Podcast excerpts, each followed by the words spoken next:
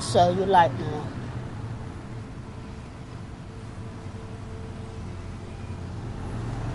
And burns the heavens.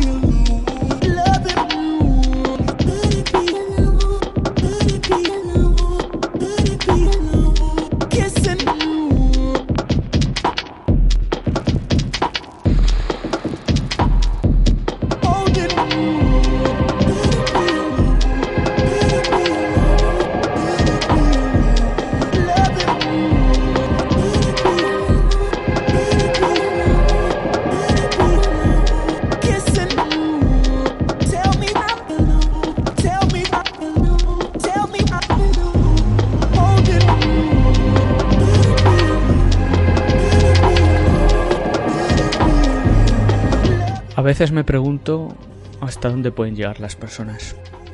¿Dónde está el límite? Cuando salta alguna de esas noticias en la televisión que te dejan helado, donde ves que tal o cual fulano ha cometido una de esas aberraciones o que, bueno, vivía de una manera que realmente nos parece imposible o inconcebible para un ser humano. Cuando se llega a ese punto, la verdad es que, bueno, yo me pregunto qué, qué pasa por la mente de un ser humano pues para concebir ¿no? semejante forma de actuar o para nadar entre, entre esa miseria moral. ¿Acaso, yo qué sé, acaso todos aceptan la locura como el Joker de la broma asesina de Alan Moore? Otras veces estás sin necesidad de preguntarme nada, simplemente reaccionando a lo que me rodea. Veo hasta dónde pueden llegar las personas en un contexto alejado del horror, sin que haya necesidad de cometer ninguna atrocidad. Sin necesidad de vivir en un contexto en la que la mente se aleja de la realidad o vivir en una bajeza moral, ¿no? Difícil de entender. Personas que, bueno, no van a dudar en pisarte, en machacarte, en humillarte. De alguna manera, personas como tú y como yo. Personas normales que a lo mejor no verás en las noticias cometiendo esos actos de los que antes o a los que antes hacía referencia. Personas que no van a dudar en pisarte, en machacarte, en humillarte.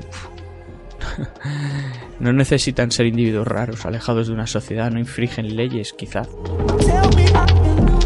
Son simplemente auténticos hijos de puta viviendo en una sociedad sin escrúpulos. Auténticos lobos que, bueno, no necesitan una situación extrema para machacarte.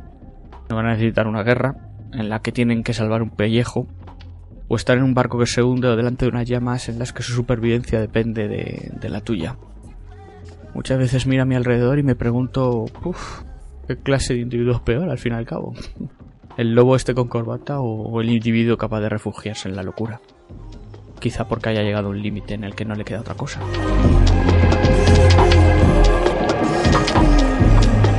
Una última cuestión. ¿Y uno mismo?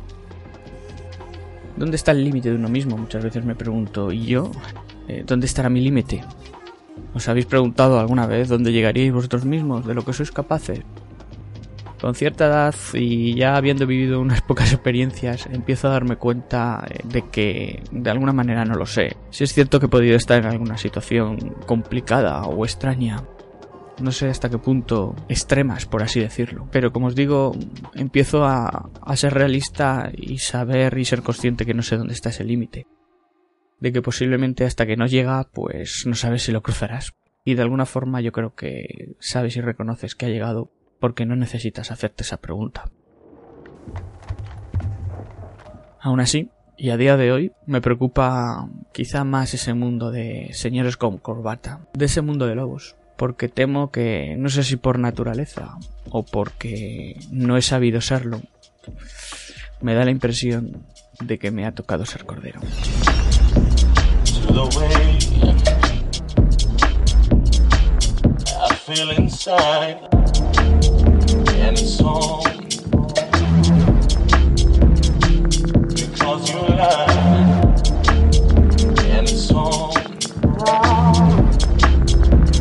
Hoy con vosotros, Blast, el viaje interior de Manuel Arsenet.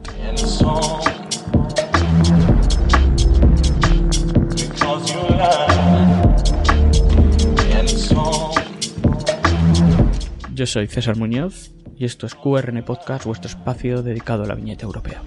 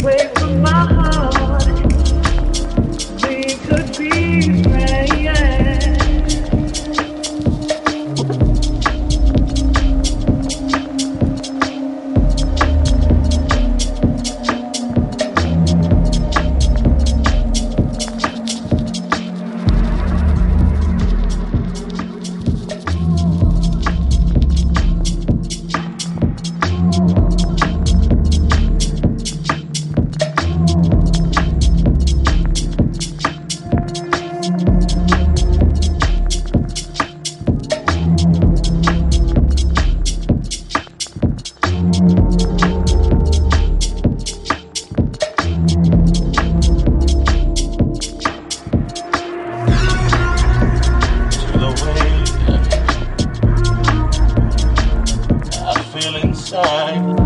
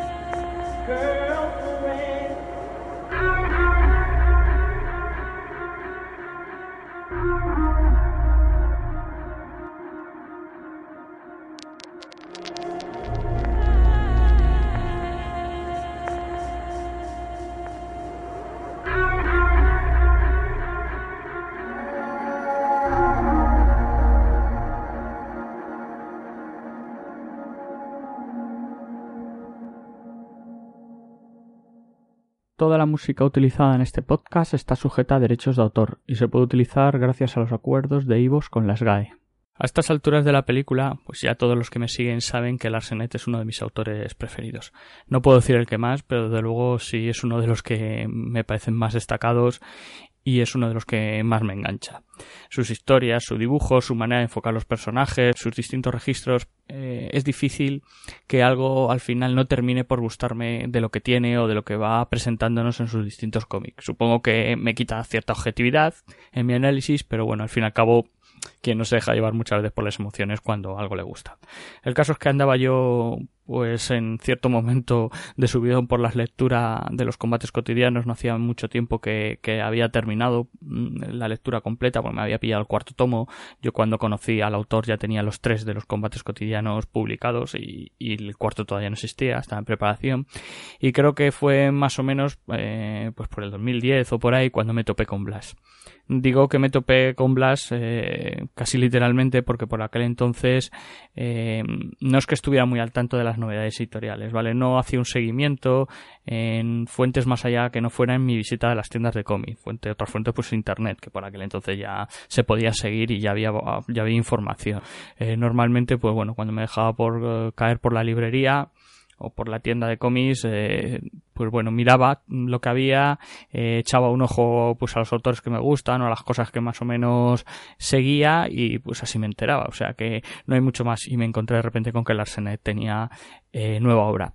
Cuando vi el primer álbum enseguida reconocí algo familiar, ese rasgo tan característico ¿no? que tienen esos personajes de Larsenet y que de alguna forma ya había dado pistas del estilo de dibujo al final de los combates, pero bueno, sí es cierto que a primer vistazo mmm, puedes dudar si eso era realmente de, del autor.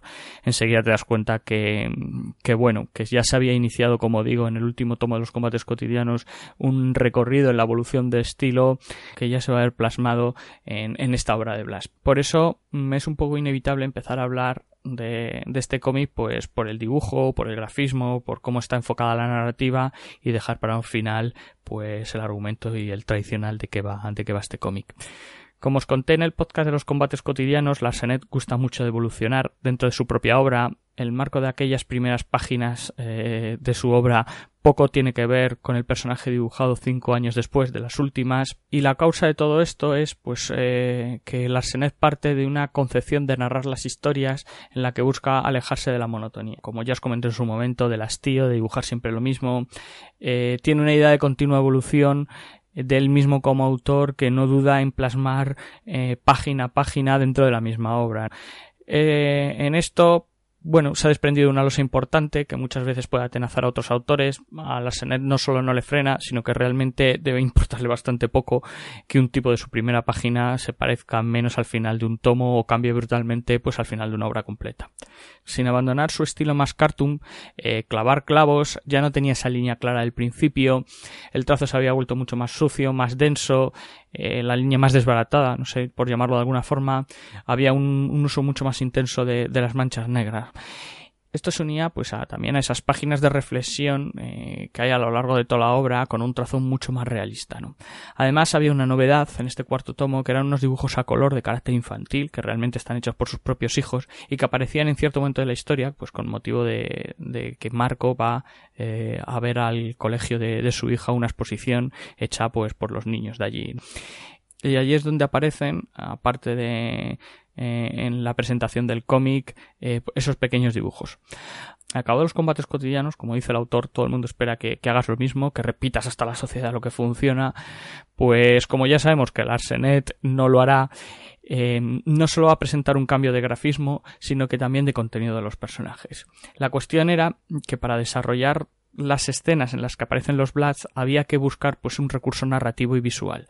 En su taller pues conserva esos dibujos de sus hijos, estos dibujos de los cuales os acabo de hablar y es donde deja de convertirse un poco en esa anécdota ¿no? y de servir para ilustrar una exposición de dibujo infantil y como tienen mucho potencial y mucho carácter, eh, se convierten en un recurso ideal para expresar una situación por la que va a pasar nuestro nuevo personaje protagonista. A la vez el dibujo Larsenet se empieza a volver mucho más realista, eh, no sé si decir más cerca de esas páginas de reflexión de los combates cotidianos, pero sí van por ese camino, con un trazo mucho más complejo, eh, la búsqueda de un toque más artístico, que es una cosa que él mismo dice, y todo esto va a completar el aspecto visual en el que se basa la obra de Blas. Ambos tipos de grafismo, que aparentemente pueden ser contradictorios, al final van a quedar muy muy bien encajados y van a dar ese aspecto tan peculiar, que en el momento que uno abre el cómic dice, uff, qué, qué dibujos, ¿no? Que es muy brutal. Aparte de lo que nos cuenta la obra, eh, hay que decir que la narrativa eh, no se limita al guion y a unas viñetas con un estilo de dibujo. Al igual que le pasa a otros autores, como, pues, como por ejemplo Paco Roca, la concepción de lo que quiere contar va mucho más allá de, de ese guion y de lo que nos está contando puntualmente en algún momento en una viñeta, en una página, sino que él entiende la narrativa mmm, desde el dibujo de la viñeta hasta la concepción de la página, incluso hasta la propia maquetación eh, o el color final. La narrativa en este volumen, en ese sentido, hay que entender que nos está contando cosas en el cómic como elemento de principio a fin. Por ejemplo, y volviendo a citar a Paco Roca, en el invierno del dibujante, las propias páginas eh, tienen un color dependiendo de la época del año en la que nos la están contando, eh, la forma de contar la historia con sus saltos mm, hacia adelante, hacia atrás. Todo eso, al final, aunque muchas veces parece que no se percibe, está ahí y está hecho con una intención para entender que el cómic, como ya os he contado, no es solo una sucesión de viñetas, sino que toda la obra de principio a fin pues se concibe con una idea que es lo que se quiere ir transmitiendo. Su mecánica de trabajo cambia, hasta ahora seguía un sistema tradicional en el cual eh, dibuja cada viñeta una tras otra dentro de una página y a partir de ahora no lo va a hacer así. Eh, Larsenet bueno, pues cuenta que coge un papel, hace un dibujo, dos, mm, se plantea dos viñetas, comienza, por así decirlo, como dibujo suelto, si la limitación en sí de la viñeta predimensionada, ¿no? O, prefijada, cada viñeta se empieza a convertir en una ilustración en sí misma, y después lo que hace es que mm, termina de montar la página en una pantalla del ordenador. Eh, lo que parece aparentemente un descontrol y una anarquía, pues llevado mm, con una composición a posteriori de la página se convierte al final pues casi en una obra de, precisión. Y es uno de los aspectos importantes eh, en los que también Larsenet eh, pues evoluciona a la hora de, hacer y trabajar en su propia obra. Como ya os he dicho, una de las grandes bazas de este cómic es su tratamiento gráfico. Si vimos un tomo de Blast, veremos eh, que es un dibujo bastante espectacular, en blanco y negro, con gran presencia de grises, hecho principalmente con aguadas. Para el que no sepa eh, de qué va la aguada, la aguada es una técnica que mezcla eh, generalmente la tinta china eh, con agua. Creo que en ocasiones también se mezcla con alcohol, pero generalmente se hace con agua. Y la presencia del color mm, se limita o se va a limitar a esos momentos en los que aparecen los dibujos de sus hijos, esos dibujos de rollo infantil, y a momentos concretos de la historia en la que aparecen páginas a color. Todas las portadas de Blast Mm, además luego tienen un detalle curioso que es que la parte superior está en blanco y negro eh, con esa técnica de aguada y la parte inferior en color eh, y luego en la contraportada invierte el proceso la parte de arriba va a aparecer en color y la parte inferior en blanco y negro Voy a hacer un pequeño paréntesis para comentar mm, que, bueno, que aquellos que, que, sepan francés o se defiendan el idioma, que sean capaces de entenderlo, no pierdan la oportunidad de buscar las, las entrevistas que le han hecho a Larsenet y que hablan de cómo se hizo este cómic. Yo ya os he contado varias veces que de francés ni idea. En esta ocasión he tenido suerte porque, bueno, tengo un nuevo compañero de trabajo que, que sí se defiende, que lo entiende o, y lo habla. Me ha podido ayudar contándome, eh, pues lo que en algunas de esas entrevistas él comenta.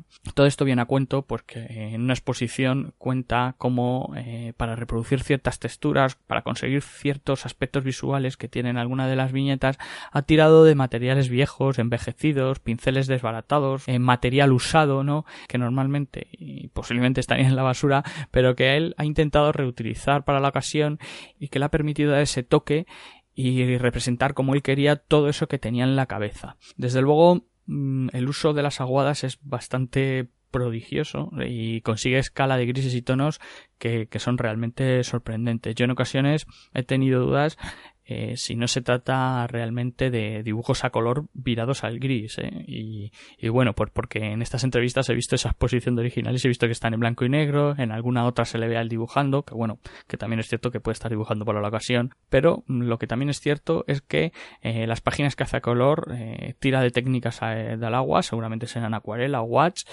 y, y, también es cierto que desaturando esos dibujos se llega pues a una escala de grises muy muy potente y muy cercana a lo que a lo que estáis viendo. Da igual como, al final da igual como lo haya hecho, insisto mucho en, en, este aspecto del dibujo porque es muy importante a la hora de, de, entender todo lo que nos está contando el personaje principal y lo que vamos a leer, el recorrido visual y, y la potencia que tiene la imagen. Este cómic pues está pensado para pararse en la viñeta. Una lectura rápida aquí no vale de mucho y muchas veces eh, vamos a encontrarnos que la ausencia de narración, de texto, del clásico bocadillo, eh, no debe significar como que acelerar, ir más rápido y pasar por encima eh, por la propia bañeta o la página, porque ahí nos vamos a encontrar varias páginas eh, en las que no se parece que no se dice nada. La página hay que pararse, contemplarla, recrearse en ella, casi disfrutarla o, o no casi disfrutarla porque realmente la Senet busca provocar esa pausa,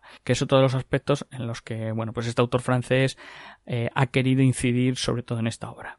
¿De dónde viene esta idea de los silencios? Pues mmm, parte de las influencias que tiene la Senet y que no son otras que Kosei y Taniguchi, entre otras. Eh, para aquellos que ahora mismo me estén escuchando decir que Taniguchi y la Senet eh, se puedan parecer o tengan relación porque se parecen como un huevo o una castaña que no se lleven a las manos a la cabeza porque el Arsenet primero lo dice él y segundo porque ese parecido mmm, o esa influencia no está enfocada a una cuestión gráfica, sino a una forma de narrar. A la Senet realmente no le interesa mucho ese dibujo demasiado trabajado, ¿no? Que, que tiene el, el genio del cómic japonés, pero sí que leyendo una obra suya, El Caminante, se quedó muy sorprendido por una obra en la que parece que no pasa nada, solo se cuenta como un hombre pasea, contado de esta manera. En este momento es cuando él mismo, Larsenet, eh, se autoimpone el reto de intentar eh, llegar a lo mismo. ¿Por qué no tener, por ejemplo, 20 páginas de silencio? ¿Por qué no entretenerse en el camino, en el árbol, en la contemplación del paisaje, yo que sé, en el pájaro que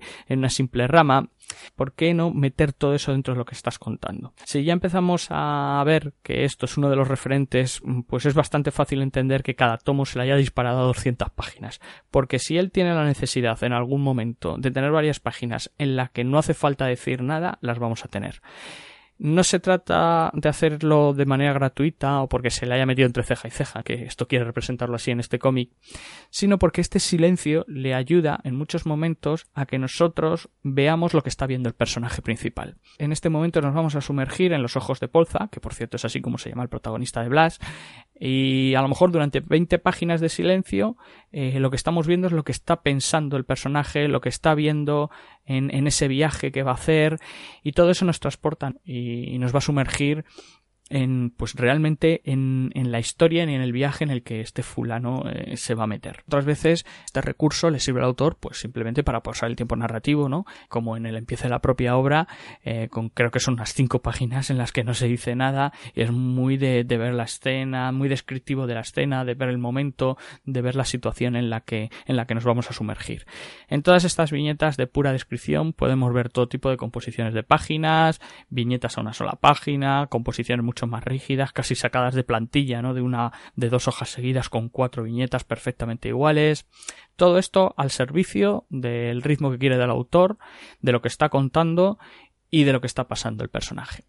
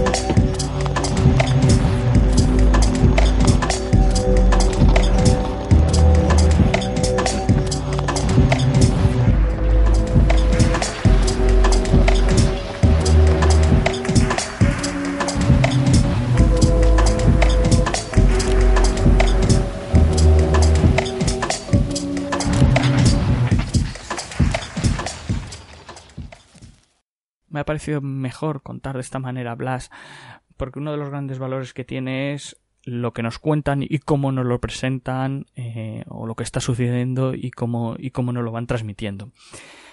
Como os he dicho al principio, he querido empezar por esa parte, ¿no? De, de la narrativa, del dibujo, de cómo está hecho y dejar pues ahora para esta eh, segunda parte, por así decirlo, o para el final, de qué va la historia. De entrada nos vamos a enfrentar a cuatro tomacos, ¿vale? De 202 páginas cada uno. Ya os he dicho que ya sabéis el motivo o uno de los motivos por qué la cosa se va a disparar. Y a pesar de que te pones en 800 páginas de libraco, pues una vez que te metes en la historia es difícil de parar de leer. De hecho, al principio te puede echar para atrás, pero con casi todo el mundo que se ha leído la obra y he podido comentar algo, eh, te dice lo mismo, ¿no? Al principio incluso parece que te cuesta arrancar, pero llega un momento que es muy inmersivo, te engancha y parece que no puedes dejar de leer. Eh, yo recomiendo relectura, una vez más, como hago muchas veces, y ya empiezo a advertiros que teniendo el final que tiene, esa relectura eh, admite que incluso pudieras maquetar tu propia lectura de esas 800 páginas haciendo una especie de lectura para entre lo que ocurre al final y, y, lo que va ocurriendo durante toda la obra. Yo lo he hecho a modo de experimento. Eh, si alguno quiere intentarlo y, y, probar a ver qué tal, pues, pues bueno, comprobará si yo lo que estoy diciendo ahora es una auténtica gilipollez o realmente tiene bastante sencillo. Yo de momento ahí lo dejo. Por lo demás, no voy a detenerme mucho en contar eh, lo que dice cada tomo, ¿no? Porque después de leer y releer la, obra, me he dado cuenta que es una lectura global de, de un libraco de 800 páginas. De esos que muchas veces te metes así sin compasión, sin avisar y, y sin vaselina. Y la verdad es que em, empezar a desglosar ¿no? Eh, cada uno de los cuatro álbumes, pues tampoco me parece que, que, vaya a ayudar mucho. Porque sí lo que me interesa es transmitiros la idea general de lo que va a contar la obra y a partir de ahí que, os pique y os sumerjáis vosotros en la propia lectura para que sacáis eh, vuestras propias conclusiones porque realmente eh, van a ser bastante interesantes lo que descubráis eh, más que lo que os puedan contar o lo que podáis leer por ahí. Blas arranca de una idea que ya estaba nuevamente lo cito, en los combates cotidianos, y es el mundo interior de las personas, pues sus psicosis, sus neuras, sus problemas, sus frustraciones, sus luchas internas y sus pajas mentales, lo como lo queráis llamar. Aquí arrancamos de un, un mismo punto, De lo mismo, pero vamos a dar un paso más. Y ya cuando estamos hablando abiertamente de, de las neuras de los personajes, estamos hablando de la locura. Así de simple. Y lo que es más importante, y esto lo dice el autor, busca dañar literalmente a los personajes. No me lo estoy inventando. Torturarles y ver en esas circunstancias cómo reaccionan y como de nuevo ocurriría en los combates eh, cotidianos, lo imprime con algo de su experiencia personal. Hay que decir que en este momento el estado de ánimo del autor parece ser que no pasaba por sus mejores momentos. Yo creo que debe ser un tío bastante peculiar. Eh, bueno, él ha hablado en algún momento que ha recibido psicoanálisis o alguna historia de estas. O sea que bueno, debe ser un tío con una personalidad y un mundo interior bastante peculiar. El caso es que, como digo, mmm, su estado de ánimo en este momento eh, no andaba muy allá y hay una cierta inmersión en, una oscuridad interior porque el tío andaba realmente jodido. De hecho, más que un viaje a esa oscuridad, es el viaje que vamos a hacer nosotros porque, según él, él ya estaba en esa oscuridad. Esta experiencia personal, nuevamente, que, que, les presta a sus personajes, les sirve para viajar al interior de ellos, ¿no? A lo más profundo. Como, bueno, pues como si un lugar peligroso se tratara. Ver qué esconden, qué son en realidad y hasta dónde pueden llegar. En este sentido, pues bueno, vamos a ver pues el particular, ¿no? Descenso a los infiernos de Paul Samansini, pero bueno, hay que reconocer que a diferencia de Dante, que es lo que a mí se me viene primera es lo primero que se me viene a la, a la cabeza de Dante y su Divina Comedia, desde luego aquí ya os digo que no va a haber un Virgilio que les guíe y, y su visión de la Beatrice ya os digo que también va a estar bastante distorsionada, ¿no? ¿Quién es Paul Samansini? Paul Samansini es un tipo muy grotesco, de aspecto visual repulsivo para una sociedad que lo aparta. Es un tío terriblemente gordo, es exacerbadamente gordo, y la sociedad en cierta manera lo evita y lo niega, porque también hay cierto punto que tiene él de autoexcluirse, o sea, que no es solo culpable el mundo que le rodea y que lo aparta, ¿no? sino que él en algunos momentos ya casi como que piensa lo que están pensando y da un paso hacia atrás. Es un escritor gastronómico de reconocido prestigio y que empieza la historia detenido en una sala de interrogatorios donde dos policías deben iniciar una investigación que tiene como objetivo esclarecer eh, los hechos que le vinculan a él con la agresión que ha sufrido una mujer, eh, Carole Udinot. Bueno, quizá decirlo de agresión es un poco indulgente porque la mujer en cuestión está ante la vida y la muerte, o sea que, que bueno. De una manera u otra, Polsa tiene una relación o tiene relación con la mujer y con lo que ha pasado y los inspectores pues bueno pues van a tener la difícil tarea ¿no? de esclarecer pues con las declaraciones del propio Polsa todo lo que ha ocurrido digo que tienen la difícil tarea porque el tema no se antoja fácil ya se nos cuenta desde un principio que mm, para la policía es un personaje conocido, lo llevan siguiendo desde hace tiempo y saben que tiene un cuadro psiquiátrico eh, bastante peculiar y temen que cualquier contratiempo haga que se cierre en banda, no suelte prenda e incluso alegando algún tema de enajenación, cierre el pico para siempre y la cosa se quede sin resolver. Y desde luego el principal interés es eh, que salgan a la luz, que salga a la luz todo lo que ha ocurrido. A partir de este momento, Polsa se convierte en el narrador en primera persona de su propia historia, o más bien del viaje que le llevará a Carole. Desde el principio hay un esfuerzo por presentar a Polsa como un tío inteligente, con una visión bastante personal de la vida, su filosofía propia, capaz de razonar todo lo que sucede a su alrededor, de cuestionarlo, ¿no? de enjuiciarlo, de poner sobre la mesa diversos planteamientos morales, éticos, sociales. La verdad es que se, se ve que es un fulano que tiene un gran control de sus actos, de lo que hace y parece ser muy dueño de todas sus decisiones. Además, empieza con una metáfora sobre su forma de vida bastante peculiar, una vida sin reglas, salvo las que él se quiera autoimponer. Él antes no era así, lo dice, seguía pues las reglas establecidas socialmente de una manera u otra, las seguía de manera escrupulosa y la muerte de su padre desencadena una ruptura con todo eso y le provoca iniciar una especie de nuevo camino vital.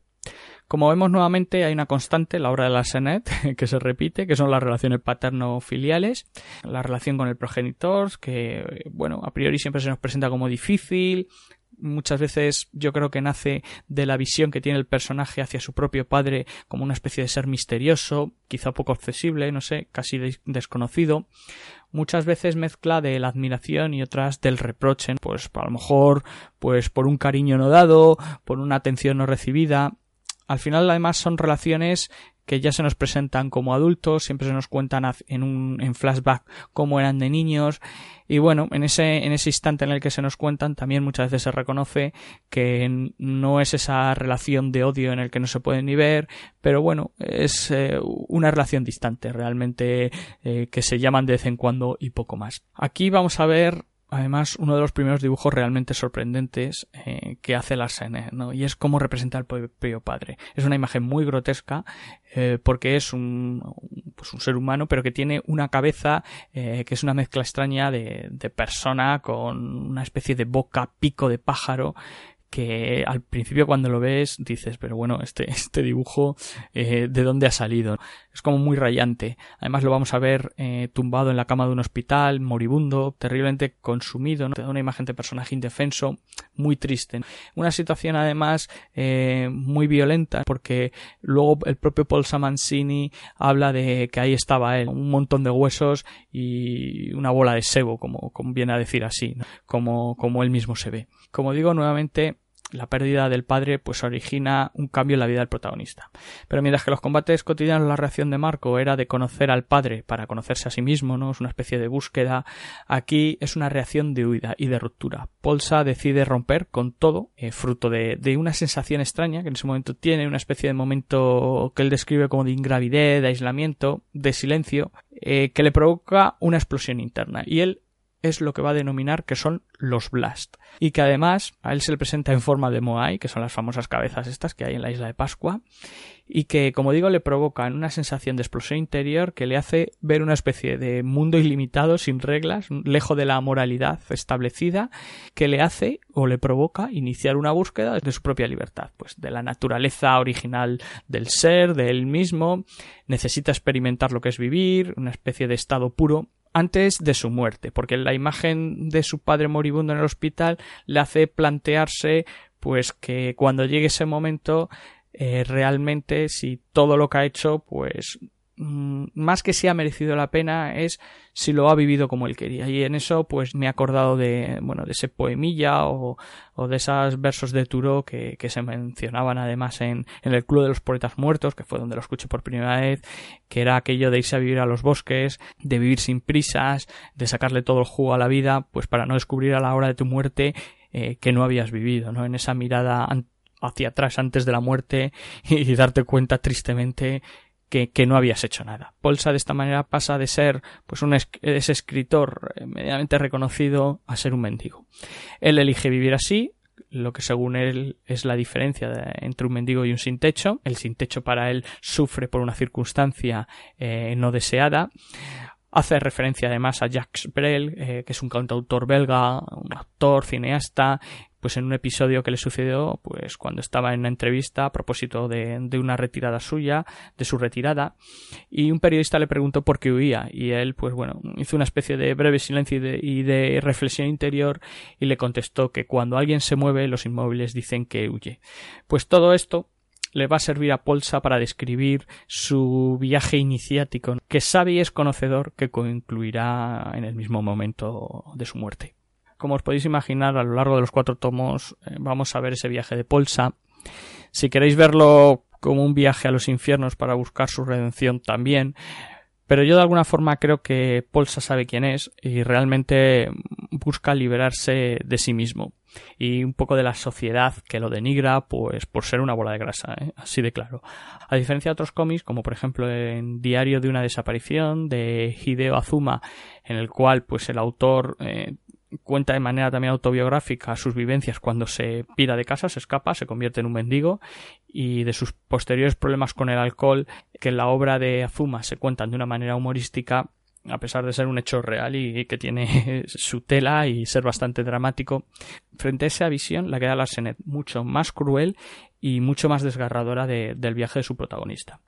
Es un viaje desgarrado por sus numerosos encuentros en el camino. Eh, no todos son silencios narrativos de descripción del paisaje y de vida en mitad del bosque durmiendo al raso, ¿no? Esperando o experimentando, experimentando ese encuentro con la naturaleza primitiva, sino que se va a encontrar con otros seres humanos que viven en esos ambientes que no están precisamente eh, en esos momentos buscando su blas liberador, sino que tienen otras intenciones. Se topará, por ejemplo, con un grupo de trabajadores clandestinos organizados en una especie de red que ellos llaman la República Come Miseria, que se esconde en mitad del bosque, con unos personajes desde luego muy, muy peculiares y que muchas veces intentan aleccionar ¿no? moralmente a, a Polsa y no les sirve de nada porque él tiene claro lo que quiere y de alguna forma dónde va. Se topará con un fulano que es un camello indigente que se cree una especie de pastor mesiático, salvador de almas en pena, ¿no? líder de una parroquia imaginaria, eh, cuyos fieles realmente no son más que yonkis y prostitutas. Polsa va a sufrir palizas que, que les dan a, a los mendigos, que estamos hartos de ver muchas veces en la tele, le van a apedrear, eh, va a sufrir vejaciones, incluso violaciones, él mismo robará, ocupará casas, eh, vivirá en un estado casi permanente de alcoholismo, mmm, que mezclará con estupefacientes. Él prácticamente cuando ocupa muchas casas y ve el botiquín lleno de tranquilizantes y medicinas, pues casi lo considera como una especie de supermercado lleno de manjares, así de, así de claro. Y vamos a asistir pues también a todo tipo de imagen grotescas de incluso de su propia desnudez. ¿no? Cuando las ocupa esas casas pues le da por ponerse delante del espejo vestido si encuentra eh, con ropa interior de mujer. Pues bueno, hasta sus automutilaciones. Y desde luego le vamos a pasar ver por distintos psiquiátricos eh, en los que va a ir además eh, teniendo algunos periodos.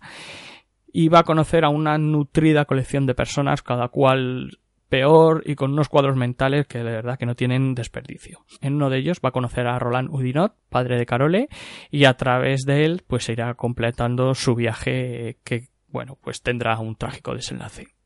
Como os podréis imaginar, todos y cada uno de los personajes eh, que se van a presentar en esta obra van a tener un cuadro psicológico para analizar aparte, desde el supuesto, desde el supuesto salvador de almas, pasando por Roland Udinot, que personalmente a mí es uno de los tíos que más me ha acojonado a través de unos dibujos que hace que espeluznan un poquillo. Y en eso hay que reconocer que Larsenet ha sabido transmitir esa inquietud Eh, realmente los dibujos son, son bastante sorprendentes. Incluso hasta la misma Carole, que al fin y al cabo, víctima no, de lo que tiene que llevar encima a causa de, de su padre, que está a cargo del cuidado de su padre, cuando no está ingresado, lo tiene en casa, pues realiza también un viaje bastante particular y oscuro hacia uno, hacia su propio interior y también espeluzna.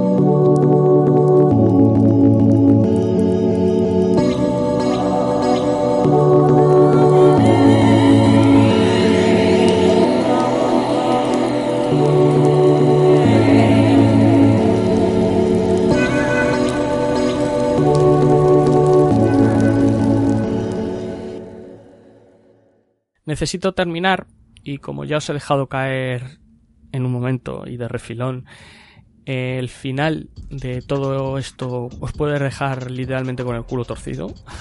Así de claro, a mí me parece un final muy apoteósico. Y en mi modestia, buscando sorprenderos con un final de podcast que aspirara a sorprender, ¿qué pensaríais si os dijera que realmente todo esto es un thriller psicológico? Por lo que os he contado, Blas tiene mucho de viaje existencial a través de la búsqueda interior que hace el personaje a sí mismo, tiene mucho de descripción de la naturaleza, de- del estado puro y originario del ser humano en sus inicios, pero os he contado que la narración es la de Paul Samansini, de su visión de la vida y de unos hechos que necesariamente han de conducirle a lo que le ha podido hacer a Carole. Es la visión que nos ha querido dar Paul Samansini, el protagonista, solo esa. Pero en esa sala de interrogatorios hay dos inspectores y quizás su visión sea otra. Policialmente es un tío muy escurridizo, con numerosos ingresos psiquiátricos, ya os lo he contado, con antecedentes por drogas, automutilaciones, conducta social, alcoholismo, robos. En realidad el fulano, este es todo un prenda. Paul Samansini o Larsenet ha construido un puzzle en el que hay piezas durante la narración o que no están, o que están ocultas, o que nos las han ocultado intencionalmente, o quién sabe, o las tiene el propio Polsa, o las tiene la policía. Realmente, ¿quién es verdaderamente esa bola de grasa, como él se define? En un momento del interrogatorio, uno de los policías le dice a Polsa, hace mucho tiempo que vamos tras de ti. Nos lo hemos currado, y como no ha sido fácil dar contigo, hemos tenido tiempo para reconstruir tu vida. Te conocemos. De modo que si deformas la realidad por conveniencia, lo sabremos inmediatamente.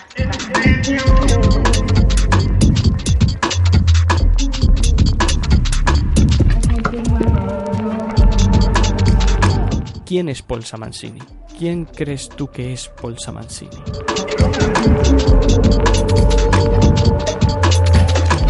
Lee Blas y quizá comprobarás si se equivocaron los budistas.